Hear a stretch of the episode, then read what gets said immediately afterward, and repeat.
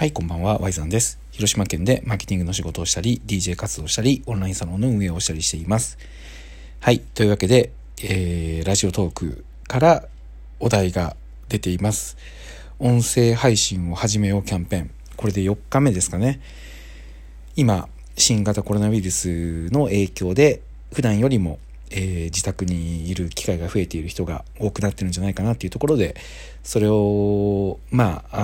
逆手に取るというか、その機会をね、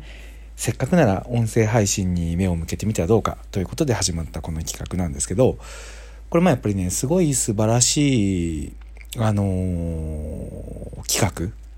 発想だなと思ってて、やっぱりね、こういう時ってやっぱり過度な自粛を求められがちだとは思うんですけど、その一様に自粛とか一様に自粛しないとかじゃなくて、何が良くて何がダメなのかっていうところをちゃんと抑えてできることをやるっていうのはすごく大事なことだと思うんですよね。なので僕もちょっとですね、ここ数日で新型コロナに対する意識っていうのが若干変わってきてて、今までは密集とかこう飛沫が飛ぶ状況とか、あとは換気がない空間とかっていうのが NG で、それ以外は工夫してできるのかなっていうふうに思ったりしてて、それゆえに自分自身は先週ね、無観客のライブ配信っていうのを、やったりとか DJ パフォーマンスのライブ配信をやったりとかしてたんですけど、ちょっとね、ここに来てもう一つ気をつけないといけないなって思うようなことが出てきて、それが移動なんですよね。移動、要は感染している地域からそうでない地域っていうところにこう人が動くっていうアクションをしてしまうと、その人を介してウイルスが広がっていってしまうっていうところが今回の怖いところなんだなと。で、それはもちろん分かっていたつもりなんですけど、思ってた以上に感染力とか60代以上の、年配の方の、かかった時のリスクっていうのが高いなということが分かってきたというか、言われていたことだけど、やっぱりね、今回何が難しいって、その経済をやっぱ止めないためにはどうするかっていうところだと思うんですよ。結局経済を止めるなっていうところには僕賛成なんですけど、その制限っていうところをきちっと設けた方がいいと思うんですよね。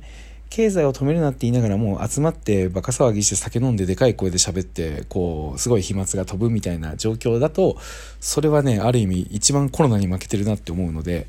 それを防いだ上で何ができるかっていうのを考えた方がいいなと思ってたんですよね。で、そこにちょっと僕は移動についてのその認識が正直甘かったので、少人数であればその他府県の人と会うっていうことも、積極的に会うというよりかは、自分がやらないといけないことに関しては致し方ないのかなと。例えばね、僕来月京都であるプレゼンが仕事で控えてたんですけど、それもやっぱりプレゼンルームって言ったら集まるのも10人ぐらいだし、でこっちとかもね、2、3人で行くので、会議室の中である程度、換気をしながらマスクをつけてやるっていうことで、そんなに問題はないのかなと思ってたんですけど、どうもやっぱそこね、京都であるので、広島から京都に移動するっていうこと自体も気をつけた方がいいなということをね、ちょっと強く思うようになったんですね。で、そこでちょっと話がね、コロナの話になってるんですけど、じゃあなぜ音声配信かっていうところに戻るんですけど、この音声配信はやっぱり何がいいかって、家にいながらできるので、もう移動も人に会うももう完全にクリアできるわけですよ、本当に。なので例えば今はもうとにかく人に会わずに何ができるのかっていうのを徹底的に考えた方がいい局面になってて、だからこそこの音声配信っていう手段をいち早くやっぱり知ってほしいなというふうに思うようになりました。はい、つまりね、ちょっと力強く遠回りしてコロナのリスクとかから喋ってるんですけど、言うなれば運営さんのこの企画はものすごく時代に即してることだなっていうことを今日は言いたかったということです。はい、というわけで本当にもう動くことすらですね、ちょっとある程度制限していった方がいいと思うので、音声配信本当に今始めるチャンス、だと思いますので、ぜひねやってみてほしいなと思います。自分は大丈夫っていう意識でね動いてしまうと、ちょっと日本全体がもっともっとね、悲しい局面を起こしてしまうっていうことにもなりかねないので、音声配信で伝えること、やっぱこう自宅にいながら声を出せる環境ってすごくいいと思うんですよ。喋らないとねやっぱり気分もめいっていってしまうので、ぜひラジオトーク初めてねやってみてくれたらいいんじゃないかなというふうに思います。はい、というわけで今日は以上です。聞いてくれてありがとうございました。ワイゾンでした。